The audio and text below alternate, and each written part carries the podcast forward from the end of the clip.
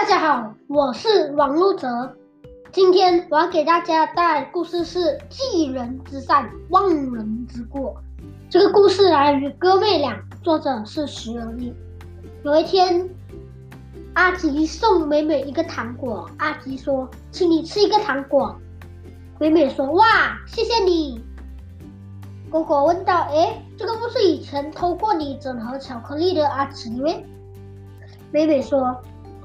老师教过我们要记住别人的优点，要忘掉别人的过错啊！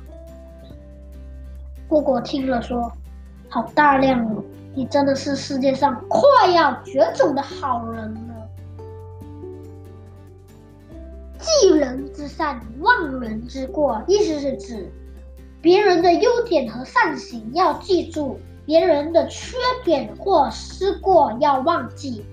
谢谢大家。